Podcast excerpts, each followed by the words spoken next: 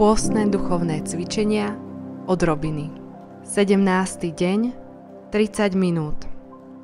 Dobrý večer, pozdrav Pán Boh, dobrý deň. Moji milí, vítajte pri pondelkovej časti odrobín, ktorou začíname ďalší týždeň pôstu, čiže ďalší týždeň duchovných kľukov, v ktorom sa snažíme urobiť niečo zmysluplné. Verím, že ste dnes už boli na adorácii, ako som vás prosil v sobotu. Ak nie, nájdite si ešte čas a strávte ho s pánom Ježišom. Zajtrajšia úloha bude v niečom podobná, a to v tom, že bude zameraná viac na pána Boha. Nie, že na ľudí, zmenu, obrátenie a hoci čo iné. Náš cieľ je Pán Boh.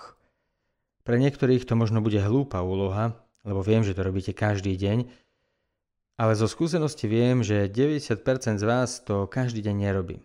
Takže pre väčšinu z vás by to mohla byť výzva. Veľmi jednoduchá, priam banálna a základná. Úloha Zajtra si pol hodiny, a myslím to doslova, minimálne pol hodiny, čítaj svete písmo. Viem, niektorí si ho čítate pravidelne, každý deň rozímate, ale veľká väčšina z nás to nerobí. Moji milí, pre mňa je to jasný znak toho, kto je katolík a kto nie je. Viem, že za chvíľu mi vynadajú, lebo poviem nevhodné slovo, ale katolík, ktorý nečíta sväté písmo, to je prd a nie katolík. Tak.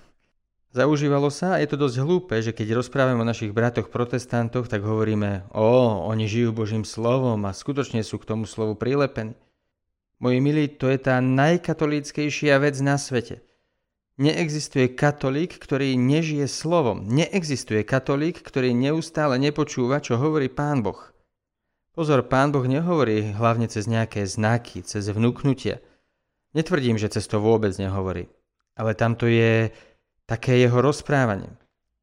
No takéto jeho rozprávanie je v Božom slove. A väčšina z nás v tom totálne zlyháva. Dnes vám vstúpim veľmi jasne, klasicky kňazsky, katolícky, do svedomia. Nečítaš sväté písmo, pôjdeš do pekla, bodka. Nespoznáš pána Ježiša. No, poznáte ten slávny výrok svätého Hieronima, nie? Neznalosť písma je neznalosťou Krista. Moji milí, pána Ježiša nespoznáte bez jeho slova. Nemôžete byť pri ňom blízko bez jeho slova. Zajtra, aj keby neviem, čo malo byť, aj koniec sveta, nájdi si pol hodiny na čítanie svätého písma. Aj keby bola parúzia a pán Ježiš príde a povie, končíme túto párty, koniec sveta, povieš mu, Pane Ježišu, prepáč, teraz nie, potrebujem ešte pol hodiny, lebo mi Šustak povedal, že mám čítať sväté písmo. Príď o pol hodinu, keď dočítam. Garantujem ti, že ak toto povieš pánu Ježišovi, bude súhlasiť a pol hodinku počka, aby si si dočítal. Pozor, priatelia, ako vám stále hovorím, nemá to byť o tom, že zajtra to spravím, odbijem si to a mám pokoj. Má sa to stať našim zvykom na každý deň. Myslím, že najlepším ovocím pôstu by bolo, keby sme konečne začali pravidelne siahať po Božom slove. Takže na zajtra jednoduchá úloha. 30 minút čítania svätého písma. Amen, povedal pán Farar.